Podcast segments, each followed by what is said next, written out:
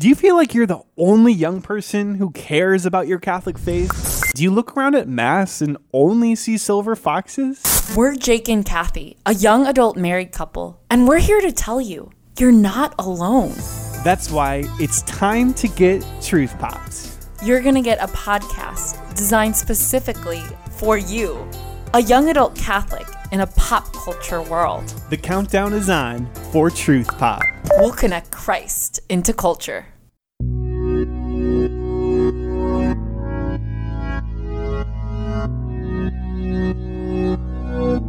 you.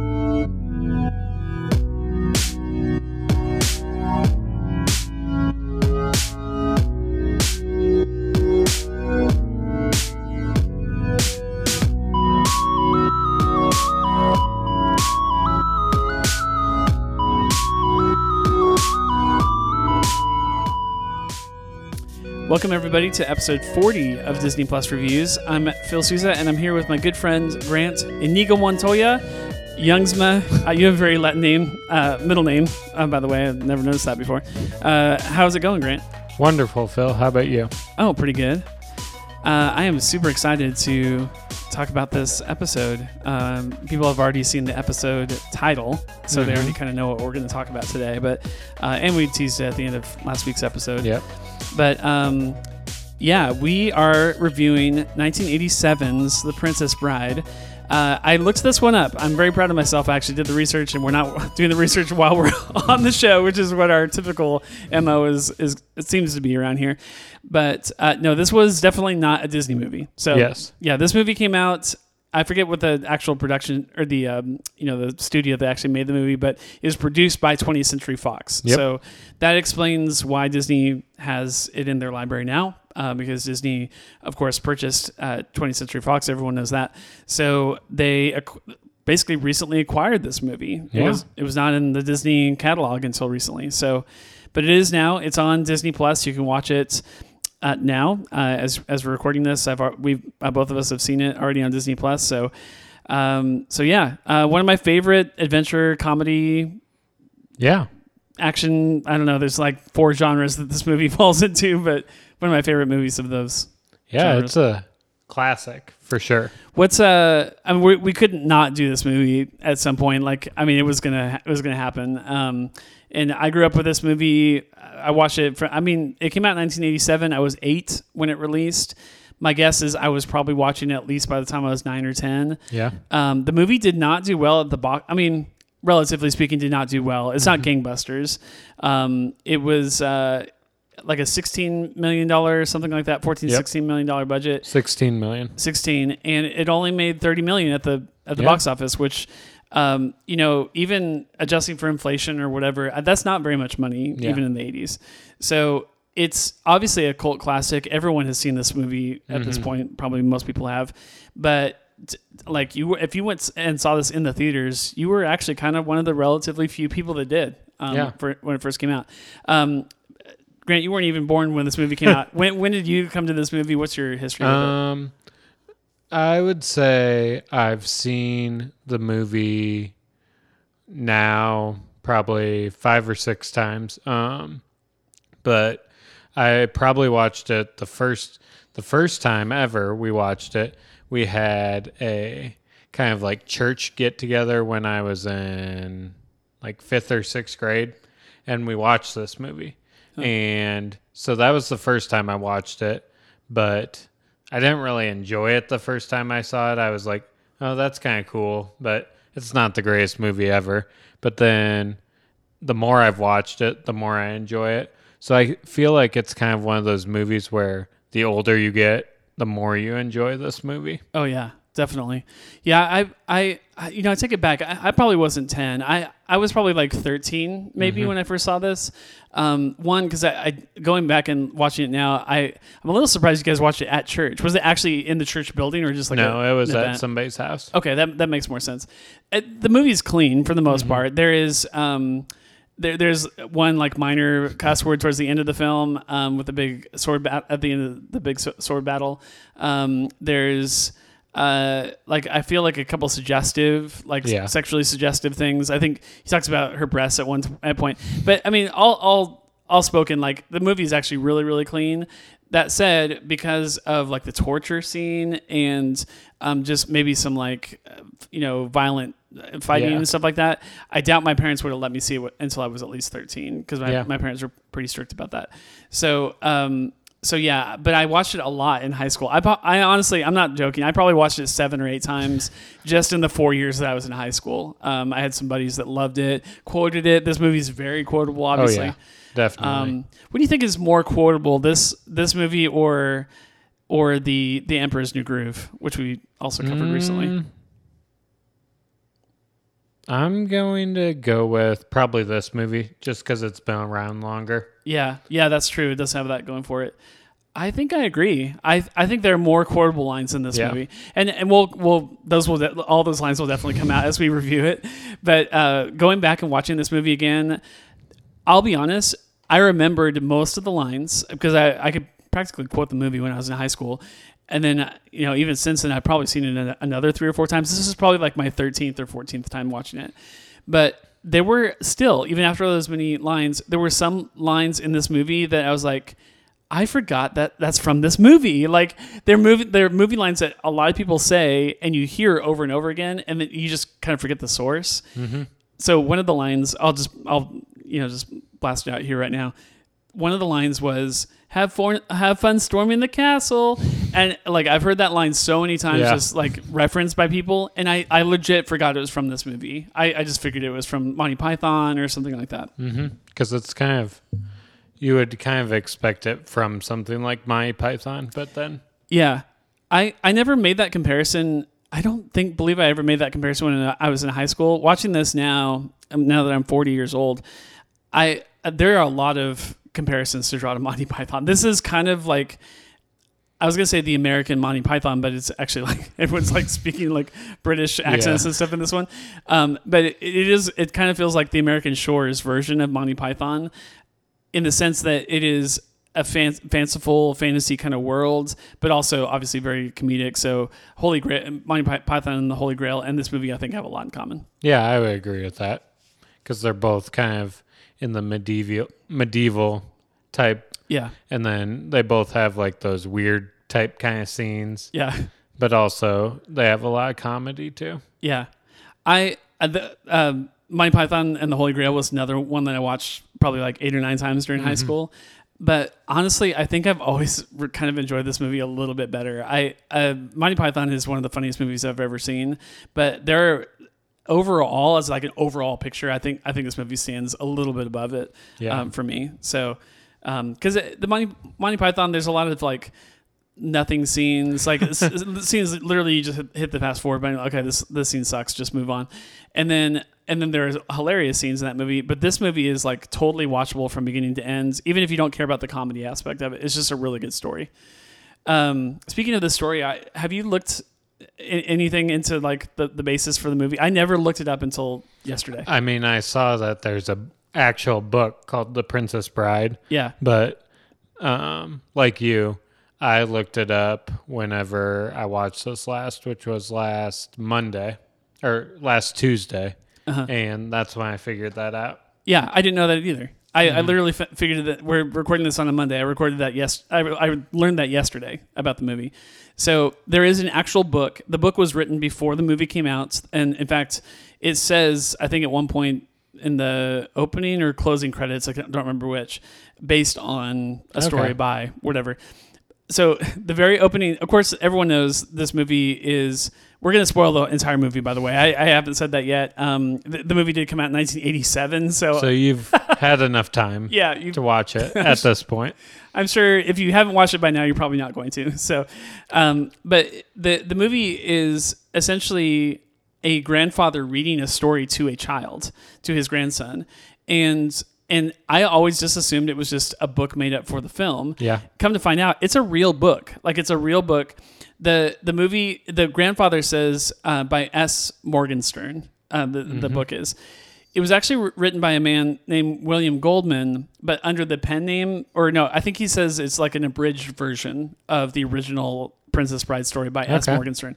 S. Morgenstern is a made up person. Like, it, it, I, no, I'm sorry, is a real person. Sorry, that's not true. Real person never wrote the story. Okay. So. Uh, so he's getting credit for something he never did. yeah, I think I think S. Morgenstern lived a long time ago. I can't remember what what century he lived in, but yeah, it's he never wrote a story called The Princess Bride. Um, but this guy named William Goldman in the 70s, even I think it was like 1972 or three is when the book came out. Yeah, I think that's right. Long, long time before this movie came out. In fact, they tried to cast this movie for many, many years before they actually landed on the cast. But um, yeah, Rob Reiner picked it up, picked up the the book, loved it. I think he read it when he was a kid. Carl, Carl Reiner, his dad, I think- 1973. okay read that book to him when he was a kid and so he he loved the story and wanted to do it and and he kept in the movie the same kind of premise which is this is a actually a book by s morgenstern which is great I, I love the fiction of that um, so i had never known any of that but you can actually you can buy the book on amazon and read it it's 300 and something pages Yeah. whatever so It, it might be worth reading. Yeah. Just because, I mean, the movie's good. So you would assume the book's probably good as well. Yeah, I did read the four or five par- paragraph synopsis, like you know, Cliff's notes basically of the book on Wikipedia, and I I would say ninety percent of the book is in this movie. There- Okay. he didn't deviate very much a- at all. If you've seen the movie, you've probably already know what to expect from reading the book.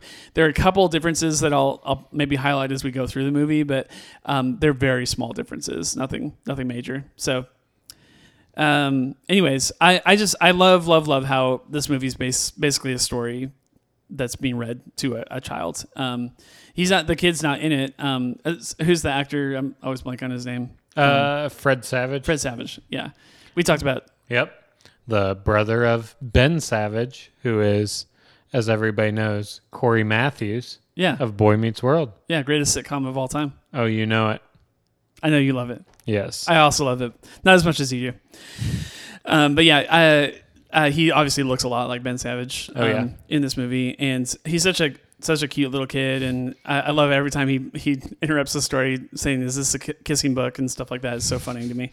But um, yeah, I love the premise of the of the movie basically being this story told by a kid. But let's get into it. Um, before we uh, before we kind of I, I don't know if we want to go beat by beat or not. I, there are there are so many good scenes in this in this movie. Like I think I feel like we're gonna come around to all the good stuff eventually. yeah. Um, do you want to start with like some of your favorite scenes? Like when you think about the Princess Bride, what are the things that you think about first? Well, one scene for sure is when they go see Miracle Max, Oh, it's so good. and he tells them he's not all dead, but he's mostly dead.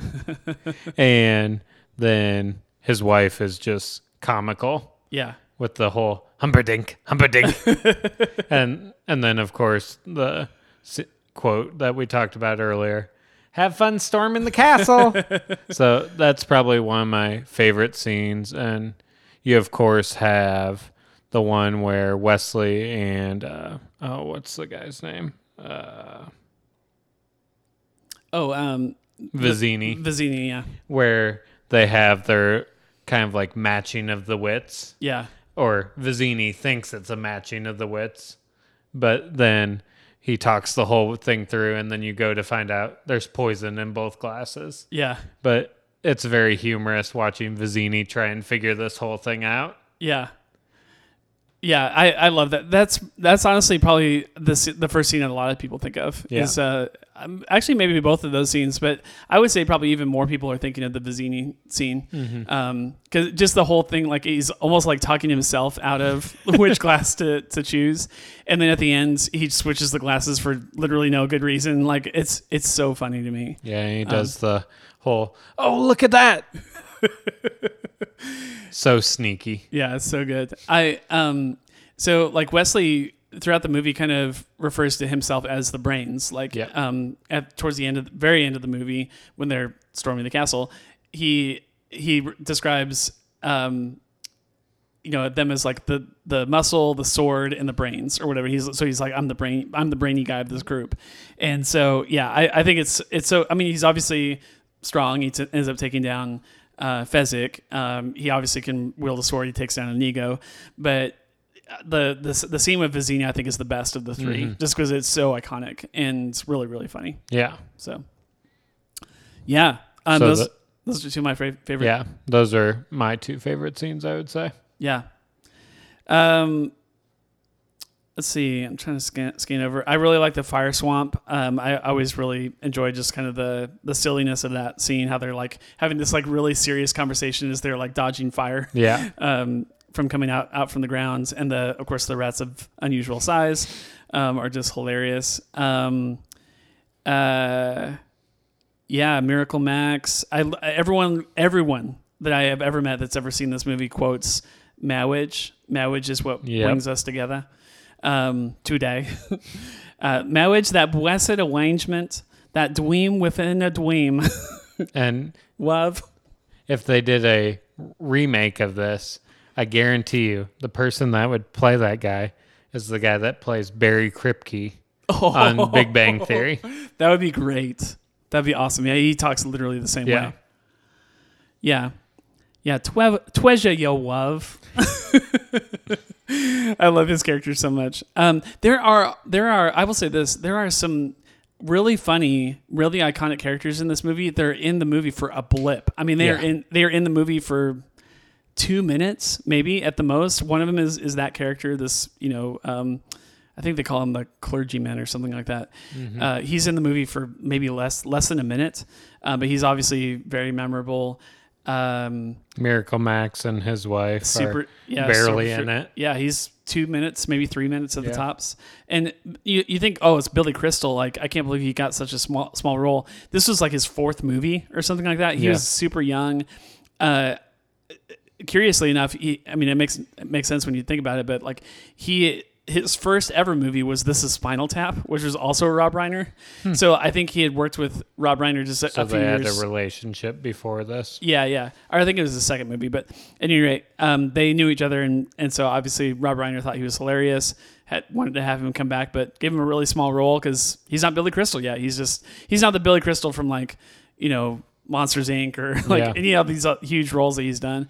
But um, he's So just he kind of young. was a late bloomer then because he's not really young in this movie. Yeah, I mean, there's a lot of makeup on him, and you see him in Spinal Tap, and he looks like a kid.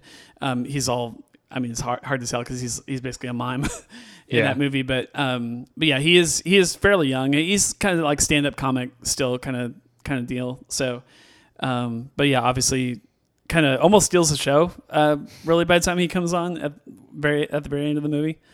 So, um, uh, let's kind of, I guess, kind of go beat by beat. We'll kind of, we'll skip over a lot of the stuff that maybe isn't as interesting. And I, I do think there are a few slow spots in the movie here and there, but um, I, I think it's worth mentioning this is the second movie in a row that takes place in Chicago.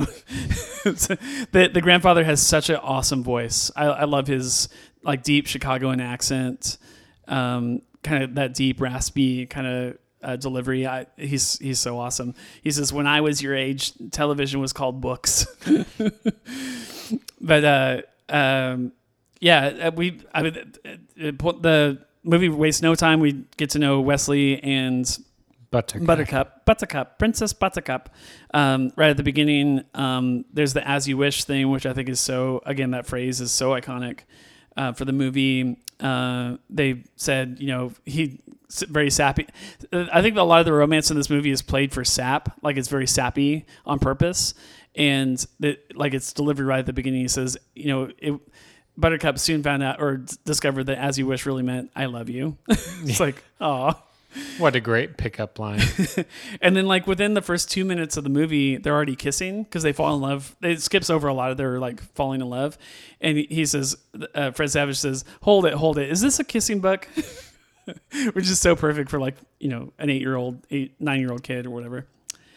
Um. Yeah, and then I don't know, kind of skip, skip, skip. Like they really actually kind of go fast through a lot of the details. They, in passing, just kind of mention that he dies. Like Wesley is like by the Dread Pirate Roberts. yeah.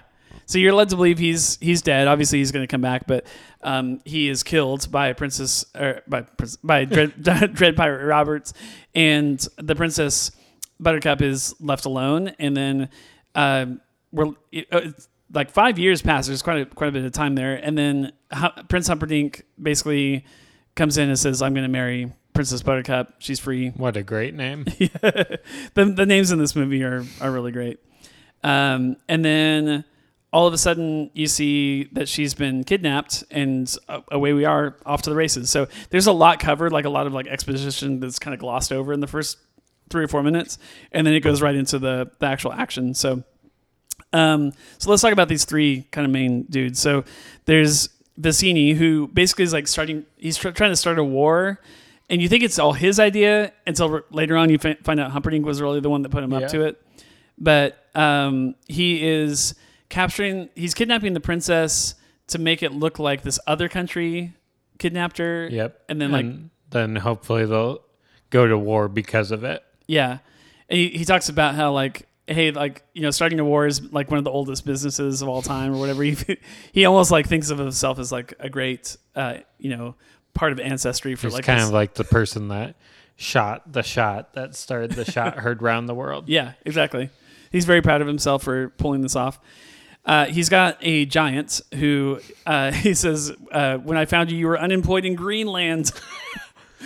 And uh, and then a swashbuckler uh, guy who obviously Inigo really becomes kind of one of the main characters in the entire film Yeah. for me. Um, it's between him and Wesley. I mean, they're they're kind of equal as yeah, far it's as funny because all three of them are just from different places. I mean, Vizzini's from Sic- Sicily, Sicily. Yeah. and then the Giants from Greenland, and then Montoya's from Spain. Yeah. s- somewhere that speaks Spanish. And I mean, we're to believe that this is this takes place in England. Yeah. Right. so it's pretty interesting that all these people are in the same place. But um, the giant loves to rhyme, which I think is really funny. There's like all these little quirky things that the characters have, and um, the fact that they kind of play off that the giant is like very simple minded. Like Yeah. he's not stupid, but he also is a little slow and very childlike. I think. Uh, Yeah. And so when he gets upset, like Inigo comes in and starts rhyming with him, and I, I just love those little scenes. Um, But he's definitely there because he's super strong oh yeah, and not because of its his brains. yeah. It's pretty clear that Viz- Vizzini thinks he's the only brains of the outfit, and then Inigo and and Fezzik are, are really just there to carry out his his uh, actual physical physical. Because I mean, Vizzini's probably maybe five feet at Yeah. most. is Wallace Shawn, I think is the actor's Yeah. name. He's su- he's super short. Um, so him, it's comical just watching him right next to Fezzik, Andre the Giant. Um, Andre the Giant was like seven something, I want to say. Um, obviously, a lot of people know him from like WWE, WWE fame. Seven foot four. Yeah, he's a monster. That um, he actually like had really bad health, and mm-hmm. especially at this at this period, like in the late '80s, he had been wrestling for a long time, and he had a super bad back. And like while they were shooting the film, there's actually one scene where he's supposed to pick up Princess Buttercup, who's probably like, I mean, that girl. The girl that plays plays her like Buttercup in this movie, she's probably 120 pounds soaking wet. Like she's Yeah. she's a little thing, but he couldn't lift. Even though this guy's massive, he couldn't lift her because his back was so bad. Like, like you live, you live your entire life of being this this huge dude, seven four, just you know, four hundred pounds wherever he was. You're gonna have like health issues, and he had like a really bad back at this time. So, um, so he looks like a monstrosity and a force to be reckoned with, but in actuality, like Andre was like in a lot of pain when he was shooting some of these scenes. But um, Too many fake falls. yeah. Oh, absolutely. He, I mean, he walks slow. Like you can tell, he's like this isn't like an agile dude. Um, so, Yeah. but yeah, he at one point Vizzini says, uh, "No more rhymes. I'm now. I mean it." And he says, "Anybody want a peanut?" I, and Vizzini is so mean to them. I, I love his interactions with them. He just he belittles them like at every turn. It's And it- I mean, it doesn't ever really say that he's paying them. So you wonder why they're even there. Yeah, yeah, yeah. It is kind of curious. I I guess he's like get, making sure they have food and Yeah. shelter. That's about it. Um. So they they uh they they are on the ship and they're on this river or whatever, and um she jumps out of the ship when their backs are turned. They're they're kind of caught up by this uh, ship that's chasing them, which we find out is Wesley. And she jumps into the water. We have the shrieking eels. I remember being terrified by the shrieking eels part when I was a kid. Um, But now it's kind of like a kind of a little comedic because, I mean, you see all those movies where, like Jaws and different types of movies where, or even like nowadays, but then these shrieking eels, and you're just like, this is pretty comical right now. Yeah. I remember as a kid thinking that they looked really real, and then I, I go back and look look at it now. It's like that looks so terrible. but but I mean, again, sixteen million dollar budget. Like, Yeah. they I don't think they were even going for realism with this movie. Like, Yeah. not at all. So, um, anyway, that that scene's over pretty quick, and then they reach the cliffs of insanity, and um, he uh, Vizzini says only Fezzik is strong enough to climb the cliffs. He he thinks he can get away with this guy that's chasing him. And them. he carries all of them up. Dude, it's so awesome. I like. I remember thinking like as a kid, like, like could someone, could a human really do that? Like I was like, I was like, is this real? Like, could someone like really carry all those people? Um, so I, I love that. the The visual of that scene is really great. Um, they get to the top. They uh, Vizzini cuts the rope because the masked man is following them, like climbing up the rope, and they look down and he's still there, which is so great. And then the, uh, Andre the Giant Fezzik says uh, he's got very good arms. It would take quite good arms to climb up that. um, at this point, Vizzini's only been on screen for like maybe four minutes, five minutes, and he's already said inconceivable like four times. Inconceivable. and he says it more like in the scene where um, later on when, when you get the uh, battle of wits but yeah I, I just love how he loves that word and like and as you're watching you're like man he is this on is he saying that on purpose like is this like did, did they write this on on, the, on purpose for his character to say that that many times and then it's so great because Inigo actually calls it out. He says, "You keep w- using that word. I do not think that it means what you think it means." it's so good, man. Everyone's everyone knows somebody that overuses a word, and like I feel like saying that every time I, I hear someone like overuse something. Like I do not think it means what you think it means. Um, and then we get the iconic sword fight. Um, did well, you? before that, Yeah, go for it. uh, one thing that I love is Inigo. Um, he could be like throwing rocks at the man in black and trying to knock him off, but he Oh, literally Yeah, yeah. just lets him climb up, and then he even gives him a break before they start their duel. It's so good. I think it's it's obviously played off for laughs. Um, it's it's almost like an honor thing. Like this movie is set, like you said, kind of me- medieval times. So, like it's it's kind of like those things with like I'm going to fight you mano a mano. You know. Yeah.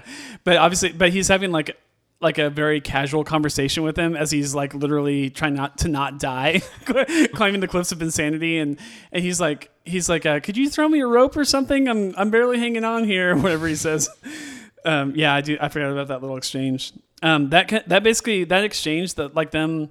So uh, when they were on set, uh, they called this.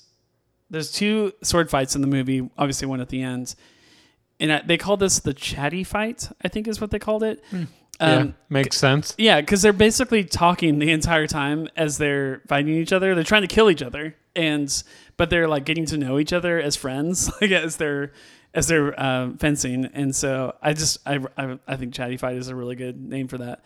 Um, did you look up any information about how they shot this? No, I did not. Okay, I gotta I gotta regale you with something really quick, and, and our listeners. Um, so there's the whole left-handed, right-handed thing, right? Yep. So everyone knows Inigo starts this fight left-handed, and he's losing. Like he's he's doing pretty well. He's hanging in there, but he's losing. And he says, "You know, I have a secret. I'm not left-handed." And then he switches the sword over, and then he starts getting the upper hand. And then Wesley does the same thing. I'm not left-handed either. And they go back to, and then it's right-handed versus right-handed. Eventually, Wesley wins. The way that they shot this, by the way, the um, uh, you might look up his name. The guy that plays Inigo Montoya um, trained in fencing for like six months or something like that before they even shot the first shot of this of this scene, which I think is is amazing. Like that you would dedicate that kind of uh, time to it. Um, Uh, Cary Elwes was only trained for like two months, so he had kind of gotten up to speed barely. I think. I mean, I, the guy that played Inigo was like like a pro. Like he had trained with the pros to get up to the speed. But still, like either one, like both of them were training with both hands. They they did some right-handed fencing. They did some left-handed fencing. But eventually, they decided the like we we really can't pull it off in, in a way that it looks like we're just as dexterous with our left hands. So here's what they did, Grant. They constructed two sets side by side, and they, the the sets were mirrored. So the left side, you know, the set on the right hand side, the leftmost side was mirrored with the rightmost side of the left set, and they shot the so it, it was made to look exactly the same except just exactly flipped around, so that when they would flip from left hands to right hands. they did a cut at that point and then flipped over to the other set. So they were ever they were always ever fighting with their right hands except that when you see it the the frame of the of the the film reel is literally reversed. It's just flipped over backwards. Wow. So, isn't that cool? Yeah, that is really cool. That- it says, according to Vanity Fair. Yeah. So take this with a grain of salt. For six months, Princess Bride star Mandy Patinkin had trained to become Inigo Montoya, the world's greatest swordsman. His worthy opponent, the man in black slash Wesley, played by Cary Elwes, had four months of prep under his belt as well. Four months. Okay. Yeah. So I, I knew it was not quite as much. I, I think I said two months. That was wrong. But um, yeah. So they, I mean, they did a ton of training to get up to Yeah. speed to do the scene, which is that's totally respectable. I, I can't imagine doing that. Um, but even then, after all that tr fencing training, they're like, man, it sure would be nice to do this some other way, like other than uh, like truly left-handed versus left-handed. And they're like, why don't we just shoot it backwards? And so they flipped the set around and then, you know, filmed them fighting hand-to-hand combat, uh, right-handed versus right-handed, and then just flipped over the That's kind of a one genius yeah. move right there. yeah, super smart. So, um, anyways, that's that's how that that was shot.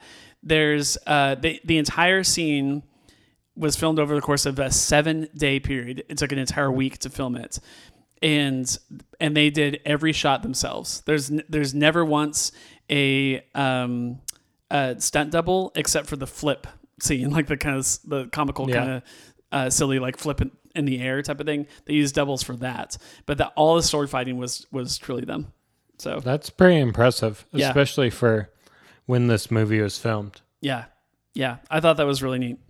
So um, anyway, um, Wesley gets the upper hand uh, uh, in a, another badge of honor moment, just knocks him out instead of killing him. Um, then we get the the the fight. It's a I, I- I wrote fist fight, but it's not really a, it's not really a fist fight with Fezzik. Um, Yeah. I don't know. How would you describe this this fight? Well, first off, Fezzik probably could, because he has these boulders, he literally probably could knock Wesley out before he even reaches him. But then it's, yeah, it's not really a fist fight. It's just kind of like a, maybe like a struggle. Yeah, type. I guess you could say wrestling, which I mean it's Andre the Giant, um, so you know that makes sense. But uh, there's not much fighting going on. Like it's No. it's it's a lot of talking, and then Wesley just kind of hanging on his back for a while, which I'm sure that would have been hard for Andre to to even pull that off with his health. But um, yeah, I mean. the the scene's not very long. Like, Yeah. um, by the way, Rob, I forgot to say this. Rob Reiner, they, they originally shot the entire um, fencing scene in, a, in about a minute. It was like 60 seconds of film. And Rob Reiner's like, that's not long enough. Like, we need to double that at least. And I think the scene ends up being like two and a half to three minutes Yeah. long. So, but yeah, he, he wanted it long. He wanted this to be like this epic duel. And it, I mean, he definitely pulled that off. And then the scene with Fezzik is over really quickly. And I almost wonder if that's like, maybe Andre the Giant's acting. Uh, he's his acting is kind of suspect at times, and you can't really understand what he's saying sometimes. And so I wonder if they just wanted to keep it short just because of some of that. But Yeah. um, it is funny to watch him like choke out Fezzik. so Impressive strength. Um, we kind of already talked about the Vizzini scene, and I, I do love how like these scenes are like se- sequential. Almost almost feels like a video game. Like Yeah. you- the next level. Yeah, you beat level one, you beat level two. Now this is level three with with The Vizzini. boss. Yeah, yeah, quite literally the He's boss. reached Bowser now. Yeah, if if uh, fighting Bowser was about um, brains, but yeah, um, he says uh, I can't compete with you physically, and you're no match for my brains. Have you ever heard of Plato, Aristotle, Socrates? He goes, yes, morons. um, yeah, and then and then uh, you know he does this whole thing, which I'm not going to read, but like you know, I, I clearly cannot choose the wine in front of you. I clearly clearly cannot choose the wine in front of me. He he, he goes back and forth over and over again, and it's so funny. Um, they originally were going to cast uh, Danny DeVito for this role, but like I think Wallace Shawn like absolutely nails it. I can't Yeah. imagine anyone else saying inconceivable. Um, but uh, anyway, uh, just really great scene. He he chews up the whole scene. He owns this whole scene. Um, he says, "You've given everything away." Wait, what can that be? Points to something, swaps the drinks, and then he says, um, he, he says something about uh, there's two main truths in the world. One, one, don't get into a land war in Asia, and then uh, never no never go in against a Sicilian woman when death is on the line. Ah, ha, ha, ha, ah, ha. and then he just keels over. That's it. He's dead. Like he does. He never comes back in the rest Yep. of the movie.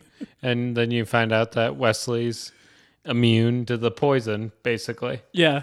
and that he's trained for this. I can't remember the name of the poison, um, but uh, he says it's odorless, tasteless. Like you'll never, you'll never be able to t- see which, you know, tell which one it is in the wine. And then the very next scene, you see Humperdinck come up and he sniffs it and he goes, "It's like iodine or iocane or something like that. Yeah. iocane, I think." He go, he goes, "Hmm, that's definitely iocane." like, no, dude, it's it's odorless. Humperdinck's a genius. So, um, yeah, really good. he's Obviously, smarter than Fazzini and Wesley yeah, put together. and Aristotle and Plato and Socrates. He's okay, dude.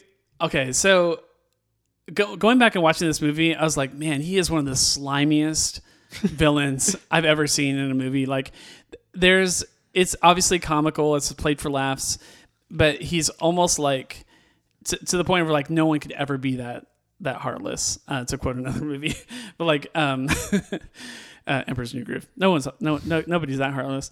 Um, but like he is like he's the mastermind and he's like total evil. Like Yeah. from, from beginning to end you and you know it. Everyone knows it.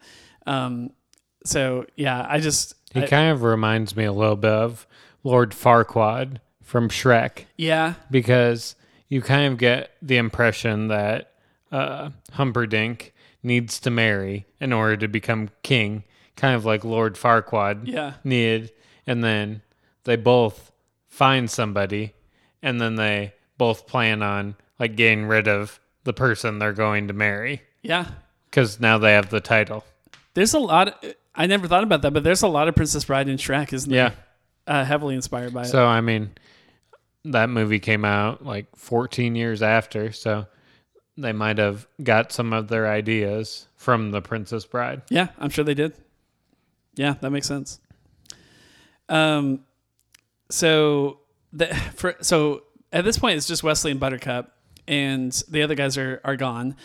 They're alive. We see them later but but it's just the two of them now. I think it's a little silly that she doesn't recognize him. Like they were literally in love and like they were lovers before he went off to sea and died. And you know granted it's been five years and whatnot Five but- years must have been rough on her. yeah.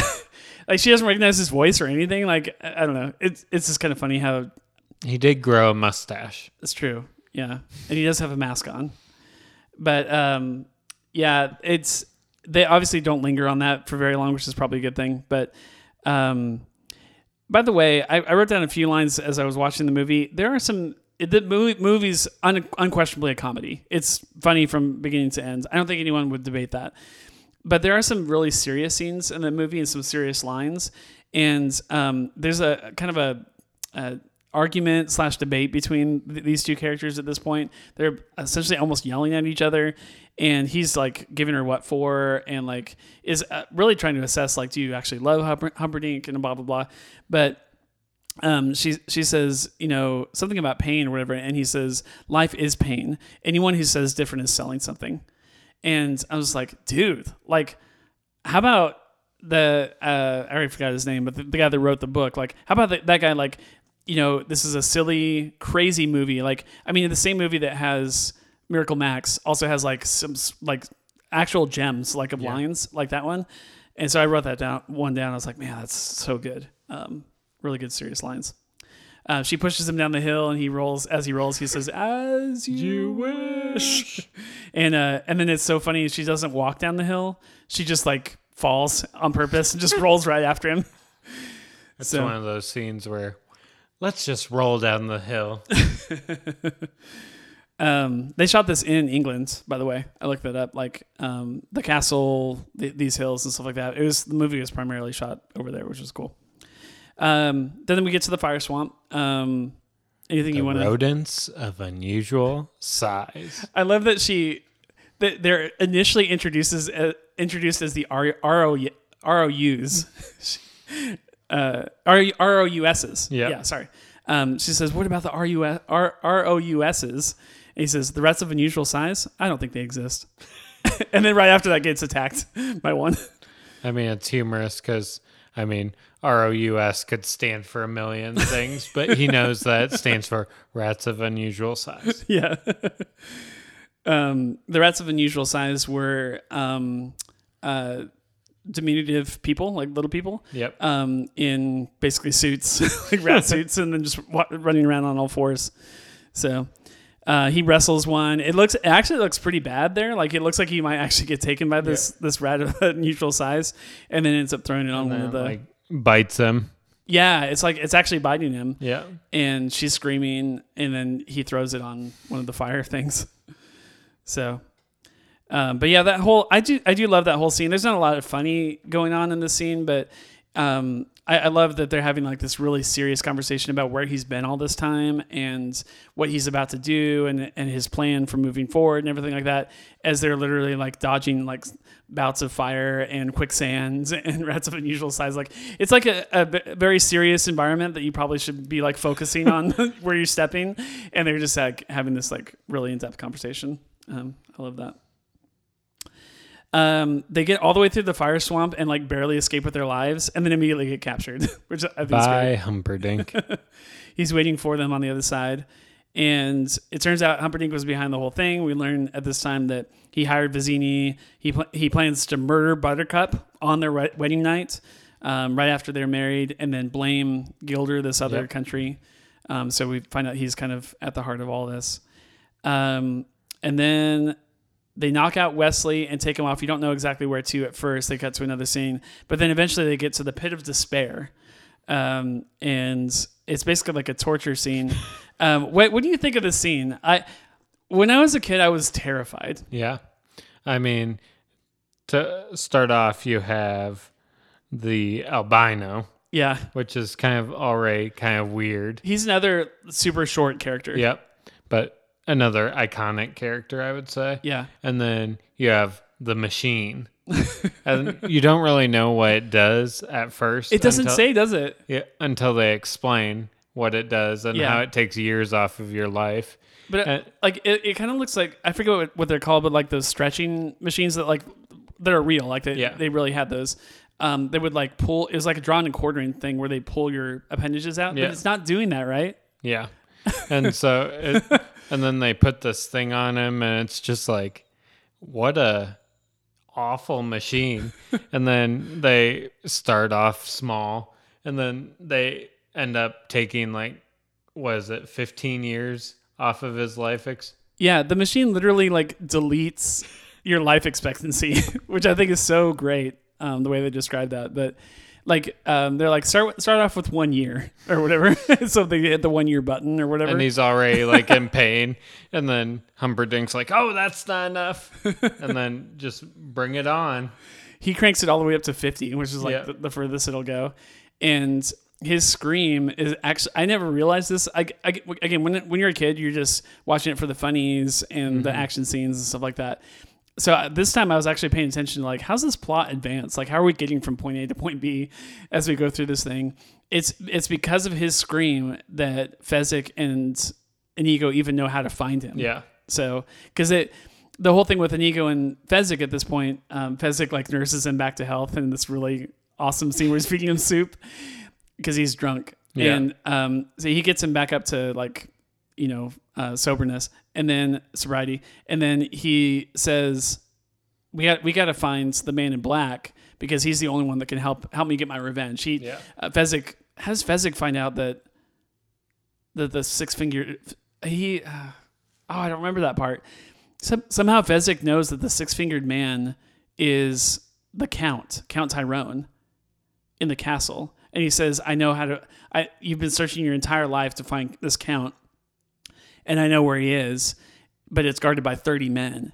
And and he goes like, "We'll never get through this, man. We need we need help. It's, we can't do it just the two of us." He says, "How many guys can you take?" And he's like, "Oh, I don't know, maybe 10.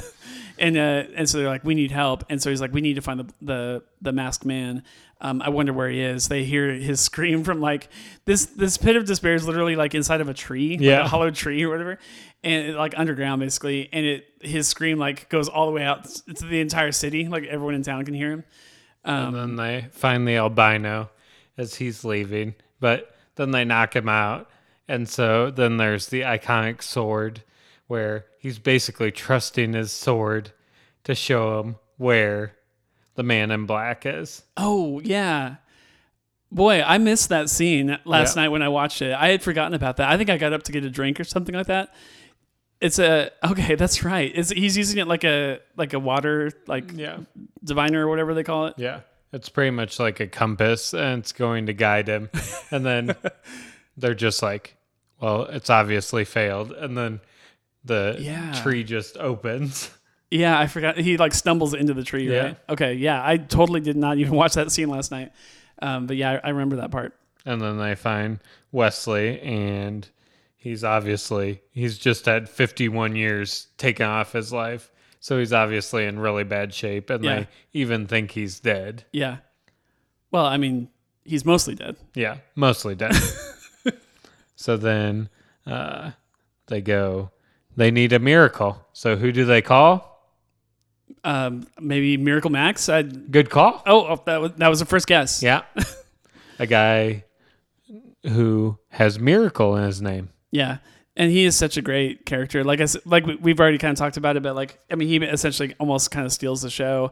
I know I knew people growing up that would like literally fast forward to just the Miracle Max Yeah. scene. Like um, that that scene is just absolutely perfect. Um, the way he bickers with his wife, um, the, his makeup is like phenomenal. Like if you know what Billy Crystal actually looks like, um, especially young Billy Crystal, they make him look super old. Um, he like almost disagrees with them. Like he's like, I, I'm not gonna even for 65 gold piece. They don't even say what the currency is. 65. I, I, won't, I can't do it for 65. He's like, he's trying to get out of it. Like he doesn't want to do it. But then they he they let loose that he he wants to marry Buttercup and like take her away from Humperdinck, and he hates Humperdinck because he got fired by him Yeah. or something. And And- his wife's like, Humperdinck, Humperdinck. Yeah, he literally only takes a job. So he says, "I make him better." Humperdinck suffers, and so uh, he ends up basically bringing. Um, he takes a uh, bellows. It's like like a the thing that people used to fan Yeah. like the fires with. yeah fan fires with a like a thing that you squeeze together and it blows air. Um, they stick that they jam that into his mouth and like and like bellow his chest up and then and then he ex- pushes on he exhales and what does he say when he exhales? Uh, Um, oh, what's he say? true love or something. Yeah. he's, he's he just says true love, and then uh, and then uh, she's like she's like you're not gonna let true love die, are you? We're okay. I don't, I don't know if you could hear that, but uh, something just dropped. But we're okay. You're safe, right? Yes. Okay. True love saved me.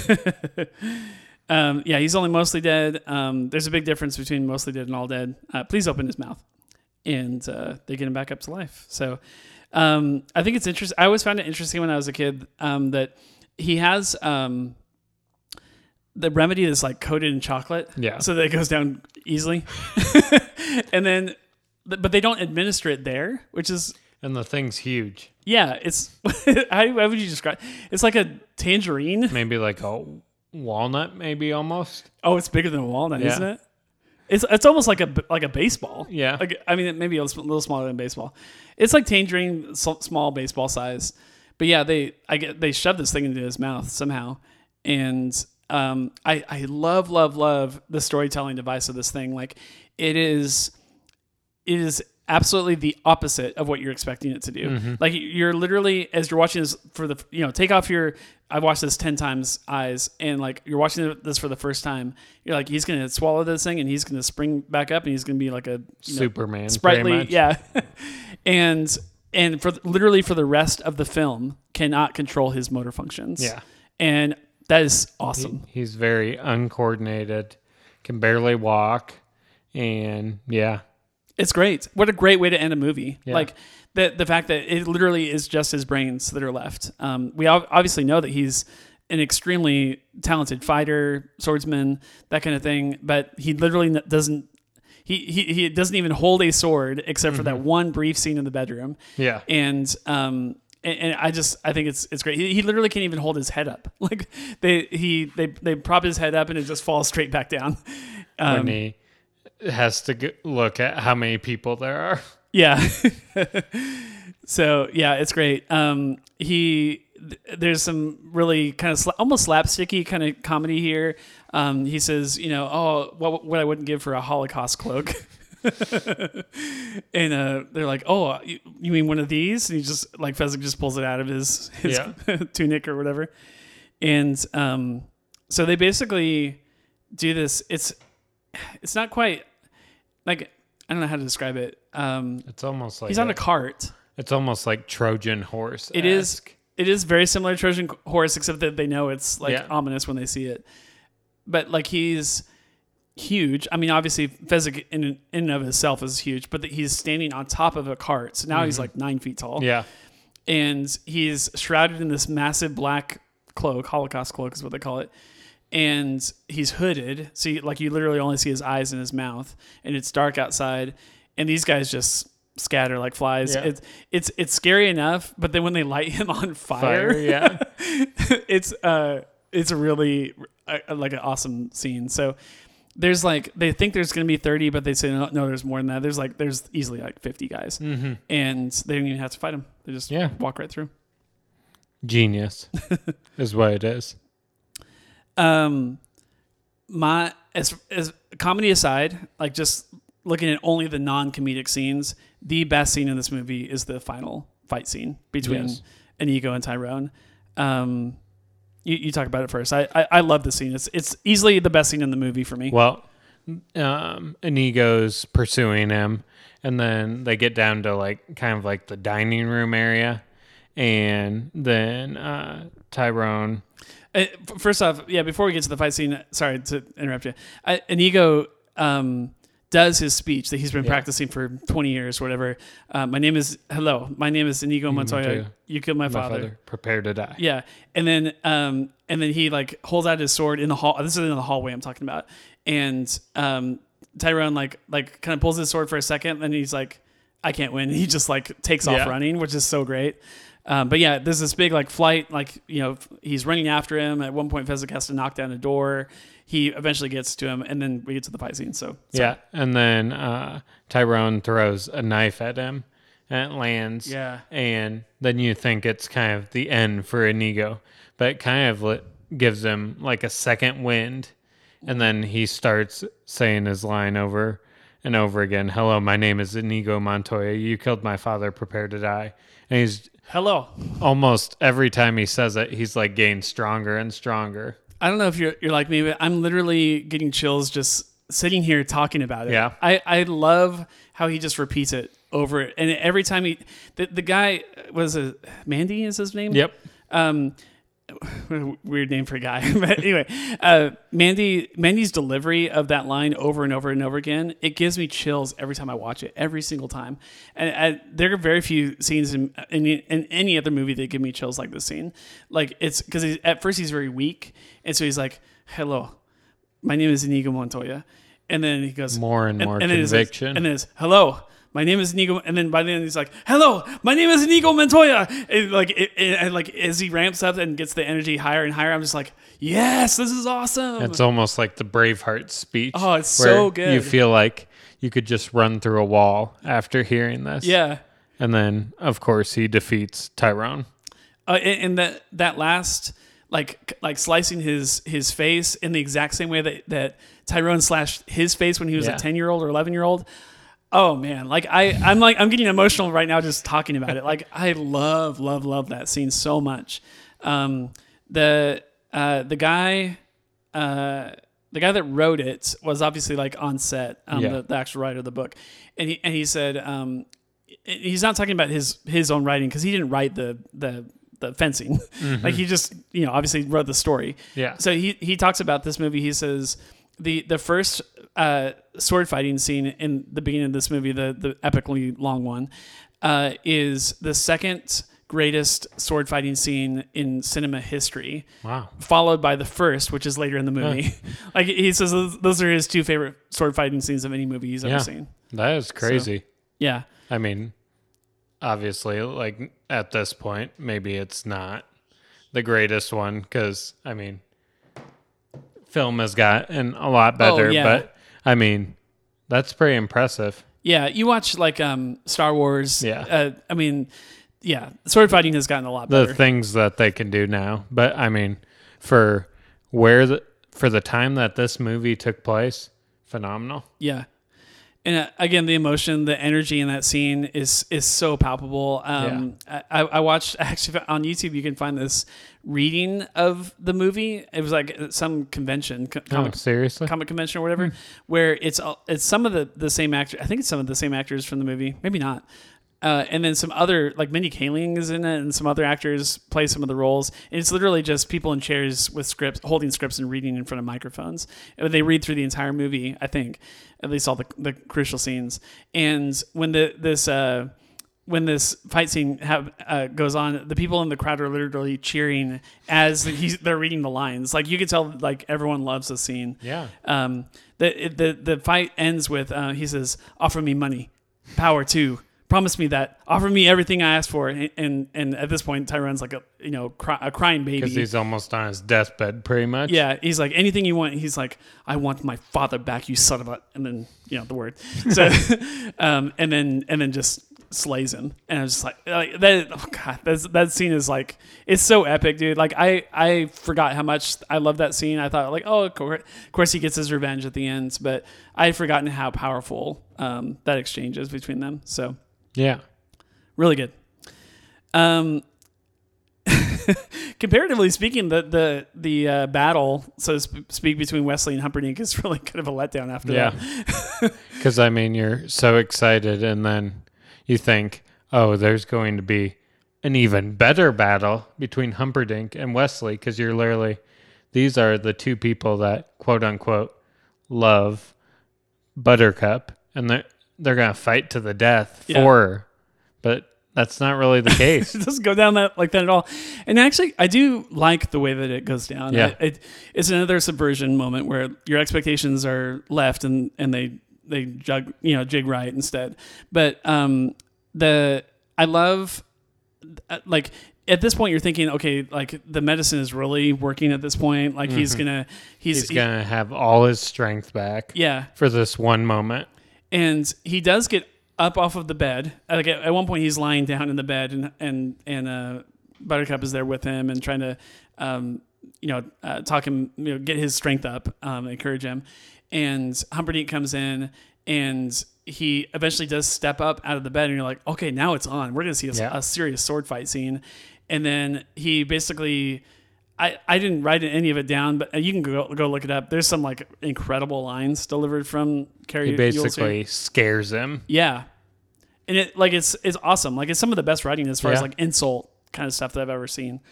But um, basically intimidates him down, and then ends that monologue with "Drop your sword," Mm-hmm. and then he obviously does that clank clank clank, and then they just time up, and that's it. Like that's Yeah. I mean that's the whole thing, and then like. Like literally, like right after that, he tries to take a step forward and like almost falls over because he still doesn't have any strength in his legs. But yeah, it definitely shows like the brains of Wesley. Oh yeah. There's a live animal right outside the room the word. The possum has come for us, or the rodents of unusual size. it is like a rodent of it's a a, a rodent of smaller size, but Yeah. still um, an R O L S. Uh, you Yes. might say. There's literally a rodent right outside the room that we're recording in. That's that's very timely. Yeah, Um, it must have. It must love the Princess Bride. I'm not even taking that that gap in, in, in conversation out of the out of the recording. We're just gonna leave that in. That was great. Um, I was like, "What are you looking at?" Uh, anyways, so yeah, so they tie him up, and um, you know Wesley has like no energy, but he still finds finds the energy to jump out of a two story window down to a horse, which I think is, um, I, it's got to be intentional. Like they Yeah. were just like at this point they were just like we don't care.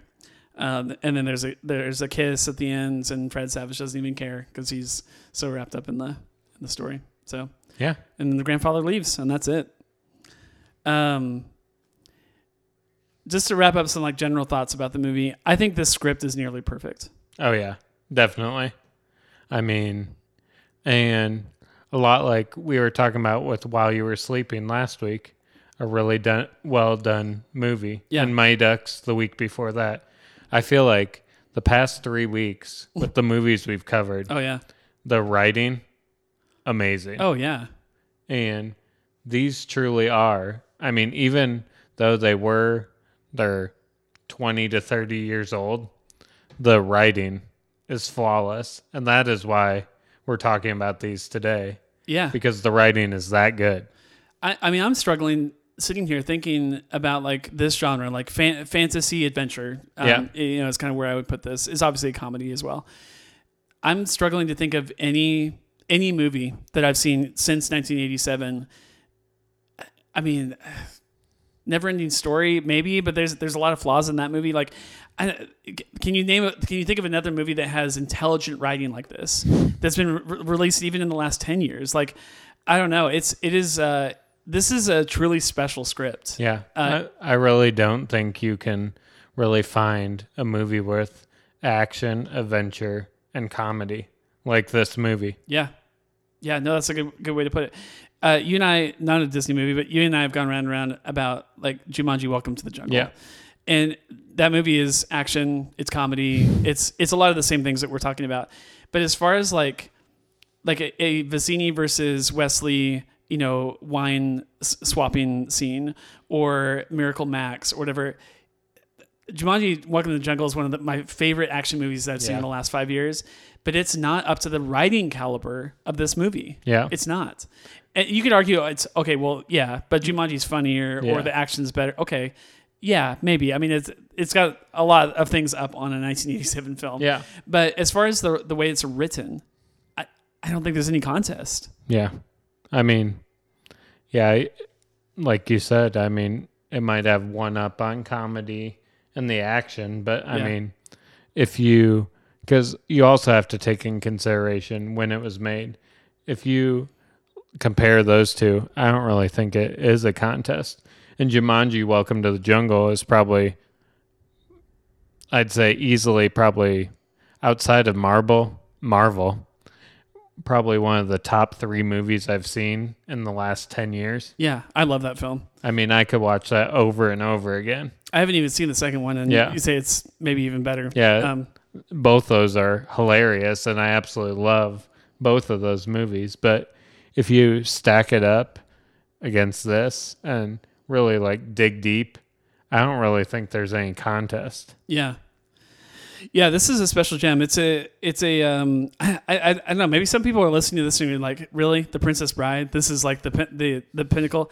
I'm telling you, watch it again. I, Yeah. you do not remember. I, I did not remember how well, how well crafted this movie is until I watched it again. Um, and, and you better believe that at some point, I mean, maybe not in the next 10 or 15 years, but at some point, somebody's going to try and make a remake Oh, of yeah. this movie.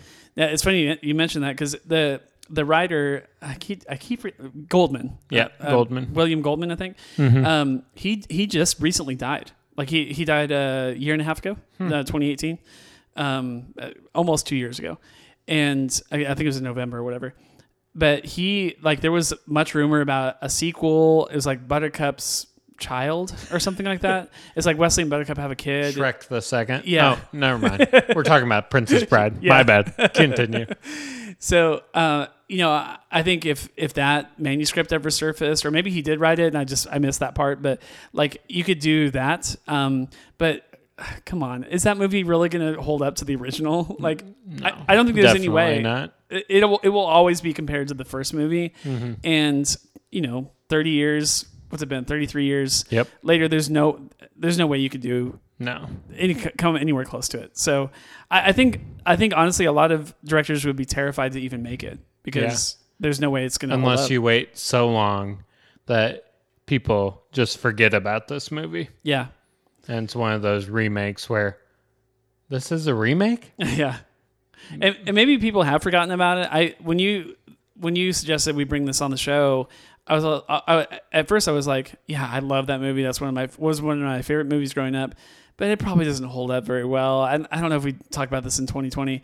I watched it last night. I was like, I would easily, when she's old enough, show yeah. that to my daughter. Mm-hmm. Like she would absolutely love this movie. Yeah. So it totally holds up. It really has everything that you look oh, for yeah. in a movie, and it's relatively clean except for the one line at the end. Yeah.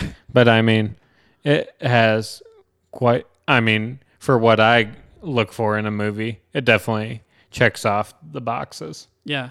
I growing up when I was in high school, I there were uh, arguably like girls that I knew that maybe even like loved the movie more than I did. Um, I, I, think it probably this movie maybe skews slightly towards guys a little bit more mm-hmm. because of the adventure, because of the swashbuckling, the you know fight scenes, and the saving the princess, you know that kind of thing but I don't know. I, I I knew a lot of girls that thought Cary Elwes was the hotness, and they loved the romance of it and being sa- you know saved by this swoon worthy guy. You know, like uh, they really love this movie too. So it is definitely appealing to everyone. Um, I, I, don't think we, while you were sleeping has the same appeal. In the I, I, loved while while you were sleeping, but there's probably a lot of guys that I we actually know one guy in particular that hates that movie. so, um, but yeah, this one's definitely approachable for just yeah. about anybody. Um, obviously, a huge cult, cult classic now. It was like criminally underwatched when it came out in theaters. I, I, I still can't believe that the numbers were that low. Yeah. Um, you, you want to talk about Jumanji numbers versus numbers yeah. for this movie? there, there's not even any comparison at all as far as what kind of money they made. Uh, obviously, they've made hundreds of millions of oh, dollars yeah. just in definitely DVD, VHS, DVD, Blu-ray sales. Um, so I will say we've been we've been like glowing on this movie. There's very little negative, I have to say. the only slightly ne- it's not even much of a negative is I would say seventy percent or maybe higher of the funny scenes in this movie for me are in the first half. So once once you cross that second half line, you get Miracle Max and you get the albino. Yeah, the albino, and you get the wedding scene. Yeah, those are all like laugh out loud, hilarious moments. But that's kind of it for like yeah. the, the last forty-five to fifty minutes. The first half, you get a ton of stuff. There's all the fight scenes, mm-hmm. and um, you know the as you wish, and the the silliness of, of that whole thing. And really, I think even like the fire swamp is in the first half. There's a lot of really funny, like memorable stuff that yeah. happens. You cross that that that half halfway mark, and it starts to get a little more predictable, more. Uh, expositional like we got to move the plot forward. And so it, you do kind of miss out on some of the just the silliness of the first half in the second half. But again that stuff is so good and it's not meant to be funny that i can hardly even slide it for that. Um, yeah. can you think uh, of anything negative? Other than that not really. Um, one thing that i did really notice which i've never noticed before um, when we watched this last monday with my sister there was this one line where Buttercup is walking um, after, I think it's after she has just married Humperdinck, uh-huh. and she's literally walking with her parents, and she's like, "I think I'm going to kill myself tonight." And then her dad's like, "Oh, that's nice." he's and like, it's just he's like, totally oblivious. that's that. He's like, that's his only line in the whole movie. Yeah, that's like this the equivalent of while you were sleeping the the bike accident yeah. scene. and and I mean, I've never, I've seen this movie probably like seven or eight times, and I've never noticed that line before until I was watching it last week. And I mean, it's not really meant to be funny. Yeah. But Caitlin, my sister, and I laughed out loud big time yeah, with that line. I, lo- I love that line. I, I think it's funny too.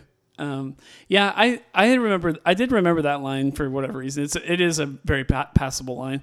Um, there were other I can't recall them now, but there were there were several lines in the movie that when I watched it last night where um, I, I was like, I don't, I don't even remember that line. Like Yeah. uh, there are a lot of, and there were good lines. Like there were lines that I was like, man, I, I need to remember that one, but and of course I can't remember them now. But um, yeah, there's not much else really negative to say about the Yeah. movie. It's uh, it's truly a gem. It is an incredible win for Disney to Yeah. to acquire this uh, property. So And I mean, if you go through like movies on Disney Plus and like stack them up, like if you were to rank them, I mean, I definitely think that this would be on the top.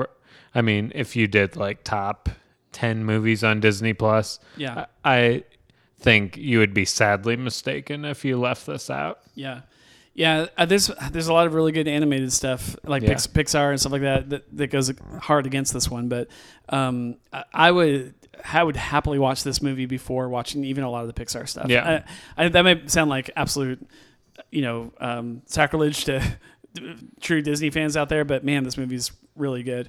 Um, yeah, I mean, that might be a good idea for an episode. Maybe we can do a top 10 movies on Disney Plus. Yeah, yeah. Oh boy, there's a lot of movies on there. Yeah. that, that would be hard to pare down.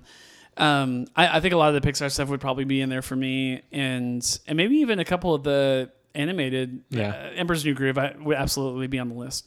Um, so yeah, um, I, that, I did think that as like halfway through the movie, I was like, man, I, I love that this is on Disney Plus, the Disney Plus service, and I also thought this boy, this does this fit in with the rest of their catalog? Yeah. like this feels like that that kind of um you know it's it's not quite like Pete the Dragon you know fanciful kind of like that movie feels differently than this movie obviously this one's more adult uh, but as far as like the fancifulness and the comedy and the don't take this movie too seriously, it boy it fits in with their cat, the rest of their catalog. It, it's not a Disney movie; it was never a Disney movie. It is now technically, you know, through this loophole, but it feels like a Disney movie as you're watching it. I mean, So, you could definitely go through different like Disney movies and it fits right in. Yeah. Yeah, cool. Um, I'm I'm really glad we brought this on the show. I watched it last night, and then I spent the last 24 hours just like, oh, I can't wait to talk about it. So, yeah. I mean, whenever I saw that this movie, which I mean, it just came on like maybe a month or two ago. It hasn't been on since the beginning. But when I saw this, I told you we have to do this movie. yeah, good pick, man. Uh, right on target for sure. Um, all right. Well, uh, I think that wraps up for this discussion on that movie. Um, we'll have just a couple other kind of housekeeping things to cover, and then and then uh, I think we'll uh, be done for today. Um, there there is some new content that's coming to Disney Plus that I feel like we need to address. Um, uh, do you, have you do you know anything about Magic Camp? I do not, but I've heard. Is it not very good? Um, I haven't heard much about it. Okay. I mean, there was an article on my Facebook newsfeed about why people aren't co- talking about Magic Camp, but I did not read that article. You didn't want to color your opinion too Yeah. early. um, But Yeah. I, one article, and then I'll let you talk about Magic go Camp. for it. One article I did see this week is Disney made some comments that Mulan will not be the only movie that goes straight to video on demand. So Yeah. now people have talked about movies like Black Widow. I think Black Widow is probably the one that people are really holding their breath dude, for. would that sell subscriptions or what? Oh, yeah, Holy cow. definitely. Like literally, the only way to watch the next MCU movie is by having Yeah. a Disney Plus subscription. That's insane. yeah. And then um, Soul is coming up too. Yep. Yep. and then uh, Jungle Cruise. So those are Oh, yeah. three movies that they've really talked about, and you never know. I mean, movie theaters are opening in our area this week, but will there be movies to show in Yeah. the near future? Yeah. That's the question. Yeah, and, and you almost like even with theaters opening, they're opening at thirty percent. Uh, Mm-hmm. Like the ones that around here are thirty percent capacity. I think some may- maybe as high as fifty. But I would assume concessions are down uh, or not being sold whatsoever, just so they can stay open. Um, uh, picture studios like you know uh, Disney or you know any other studio that you can think of have to be thinking: Do we even release a movie to theaters if no one's going to actually attend to Yeah. watch it. Like you have to wonder about Tenet and some of these other big films. It's like they're absolutely not going to have the box office that they're hoping for, if Yeah. they, even if they release it. So is Disney better suited just to release some of these, especially smaller movies? I'm not sure. I believe Black Widow. I do believe Soul. I think that will go to Yeah. Disney Plus. I think more like maybe like if you put Disney movies in like tiers, maybe you're seeing not definitely not the tier one, I don't think, but maybe like more tier two to three. Yeah. Maybe you're talking like the movies that would make like maybe 60 to like 150 million Yeah. in theaters. Yep. But I definitely don't think Black Widow. I think anything Pixar is, is going to be Yeah. like 1.5 tier. Like it, is going to be really a lot of money. I would Um, be shocked if Black Widow and I mean, it would definitely get the subscribers Yeah. for sure. Jeez. But I think you're talking like, I mean, it's obviously easily going to be a eclipse a hundred million. Yeah. You're talking more like probably 500 million Yeah. in theaters. Yeah, yeah, that's gonna be a huge movie. I, I, think you want to li- release that in theaters, even if, Yeah. if even if you have to delay it again, like delay it into next Like year. delay it. Like it was supposed to come out in May Yeah, of 2020. So even if they have to go May 2021, I think I almost feel like that's, a better use of your time. Like, Disney has lost so much money yeah, with their theme parks and so forth. yeah. I, I, What's another six months? I think they just have to hold out for it because I honestly think that people will be so excited for this movie that, I mean, it's definitely not going to get to the peak of Avengers Endgame or Infinity War, but I think you see this one as maybe like at least top 10 box office of all the Marvel movies Yeah. just on the fact that people are so excited to get another Marvel movie. Yeah. Cuz I mean, it's been so long. yeah. Well, and and if you're the only game in town, like if, you're literally the only movie worth watching in the, th- in the theater, guess what? Everyone's going to be watching when they go to the theater. So if there's there's a case to be made of like let's let's release it now, like let's release it in November because what else are people going to watch in the theater? Yeah. Um, so I don't know. All that stuff is way over my head, but uh, I don't. I don't know. I, I I'm not sure you see an MCU movie that's straight to Disney Plus. Uh, I think Star Wars is in that category too. I don't know. that You ever see a Star Wars that's Yeah. straight to Disney Plus? Um, Pixar is like uh, maybe, maybe not. Um, you know, people might mention Onward, but I, I would just remind you that it didn't. It wasn't originally into Disney Yeah. Plus. It did actually release in theaters, and then COVID hit, and then they moved it to Disney Plus. But I would say I think Soul could, but like a Toy, if there's a Toy Story five someday or something like that, like um, I, I think those probably go uh, to the theater. I they don't want to waste those hot shots like that. So yeah, it would be probably like the greatest win ever for Disney Plus if they got Black Widow. oh yeah, I mean everyone everyone you know would, would be signing up for Yeah. Disney Plus at that point. Definitely. yeah, and they would probably have to do the same thing as Mulan, where they yeah you have to have a Disney Plus Yeah. subscription, but you also have to pay this one time fee. Um, so um, the only other like new stuff that I saw that's coming out anytime soon, I haven't looked into Sep- September yet, but as far as August, there's a movie called The One and Only Ivan. I don't know if you've heard anything about this. I don't. I know zero about Is it. that the gorilla? yes, yes, you're right. I I feel like I've seen the preview for it, Okay. and it looks very strange. So here, here's who's in it. I when I f- read a brief synopsis, I was like, I don't know about that one.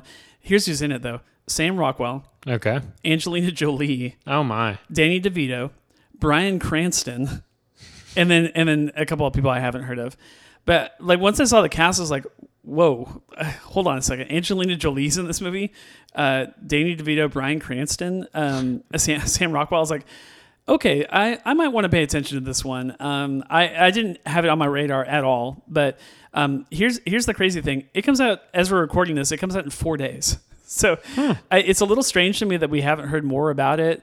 Uh, I, I almost feel like Disney Plus needs some like trailers or something. Like, hey, watch this Yeah. trailer for this upcoming movie. I mean, I've seen like, I feel like I saw the trailer of this on ABC. Okay. So I, it's, I feel like you there. would see them on like ABC, ESPN, those companies that have ties with Disney. Yeah. But other than that, I don't think you'd ever see it. Yeah, um, it's. Uh, a gorilla named and it takes takes place in the 70s, which is cool. It's a period piece. Uh, a gorilla named Ivan lives in a cage at the Exit 8 Big Top Mall and and video arcade with an aging elephant named Stella, um, which is voiced by um, Angelina Jolie, and a dog named Bob, Danny DeVito, with no recollection of how they got there. They are owned by Mac, Bryan Cranston, the owner of Big Top Mall. Um, and then um, some action kind of ha- happens from there. Um, make sure you watch this this heart- heartwarming upcoming fantasy film, especially if you're an animal lover. So it seems like an animal kind of driven movie. Um, I don't know. I'm I'm I'm gonna check it out. Uh, I don't know if it's meant for kids or not. I might try see if my daughter wants to watch it, but if not, I'll probably just watch it by myself. But that's another one that we can maybe cover. I think in the coming weeks. I think Yeah. um, uh, listeners might enjoy hearing us talk about new stuff as well as old stuff. So. Uh, speaking of old stuff, here's the plan for next week's episode.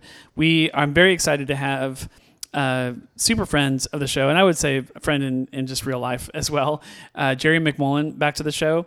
Um, we are uh, going to record it sometime uh, this coming weekend and then post it, you know, at the probably the normal scheduled time. We're we've kind of gotten into this groove of releasing episodes on Tuesdays. Um, so this one might release on as early as Sunday or Monday, but uh, definitely within the next week of this episode, we'll have another episode up, and we're going to be watching 1988, just one year after the movie we just covered. Uh, who Framed Roger Rabbit? Uh, such a bizarre uh, Disney film, but um, uh, I, again, one that I, I watched a lot when I was uh, younger. I almost said a kid, but I definitely did not was not allowed to watch this one uh, when I was a young kid. There's this uh, this movie is definitely more adult than the movie that Yeah. we just talked about. I feel like uh, definitely Hamilton is right on the edge of Disney Plus and not Disney Plus. Sure. But this movie definitely has parts that, I mean, it might be. Uh, like M- any MCU movie that's on the service is cleaner than this movie. Yeah. I mean, there's stuff that, and there's cartoons in it, but there's, you definitely do not want your child watching this movie. Just if you if you're not familiar with the, the movie, I feel like probably most people are, but uh, just just Google Jessica Rabbit and and, and just and just look at how they how they um, Dress her. Yeah, dress her up. How, how she's animated. Uh, it's this movie's not for kids. It's the animated. It's a, it's one of those uh, both right. Like it's Yeah, live action and animated at the same time. I I will I will say this as a preview for next week's episode. I guarantee you we're going to be talking about the technology of this film because Mm-hmm. I'm going to be looking up a lot of stuff. I was flabbergasted by this movie when it came out in 1988. 88. Yeah. Like I, I could not believe that they were doing animation on superimposed with live action in this Yeah. way. it was definitely one of those movies that I remember watching, like maybe in like my teens or so. Yeah. And then I came back and watched it like maybe three or four years ago. I'm just like, wow. how, The- how did they do this? yeah. This is a lot different than I remember. I didn't remember it being so risque. Yeah, oh yeah, yeah. It's it's it's got to be PG thirteen. I Yeah, would think it um, is. So yeah, it's uh, definitely a, a more adult um, conversation next week, but um, nothing you haven't heard on the show. We keep it clean on the show, anyways, as we talk about these things. So, um, so yeah, 1988's Who Framed Roger Rabbit. Um, it, at the very least, me and Jerry, I'll talk to Grant after we hit stop on the recording and figure out if, if we can work it out where he can be on the show as well. But at the very least, me and Jerry will be talking about it. Jerry's very excited to come back on the show. It's been too long since we've had him on, uh, definitely more than two or three months. So um, it'll be good to have him back on, and I'm excited about talking about that movie. Um, we've gone kind of long. I guess we'll maybe skip on what else have you been watching. I'll catch up with you again. Yeah. Um, it hasn't really changed, hasn't- so yeah. we can skip that. It hasn't changed much for me either. So, uh, so yeah, tune in next time for uh, Who Framed Roger Rabbit. Uh, highly recommend watching that movie if you haven't seen it, especially before we talk about it next week, and then uh, uh, join in on the conversation, um, uh, virtually speaking. Uh, as we cover that next week, if you'd like to write into the show, uh, like we've we've gotten some some uh, some writings into the show recently, you can do that at Disney Plus P L U S reviews at hotmail.com. Uh, tell us something that you've been watching on Disney Plus, something that you want to review, your own thoughts on Princess Bride, or especially if you have some thoughts that you want to write in about Who Framed Roger Rabbit. I would love Yeah. to include those comments into a conversation. Um, if you send those to me at least by sat before Saturday, as you're hearing this, um, if you're hearing this the same week that we post it, then I should get it in time before we go. Live. and definitely So, send us your ideas because Yeah. we always love to hear new ideas. yeah, we'll eventually be watching Marvel stuff uh, and um, and Mandalorian stuff when it comes out. But we we're gonna have quite a bit of time, I think, between now and then to uh, cover some of these other films. So uh, let us know your ideas. Thanks for listening to the show. We love our listeners. We love um, getting feedback from you guys. So uh, please do that and tune in next time for Who Framed Roger Rabbit.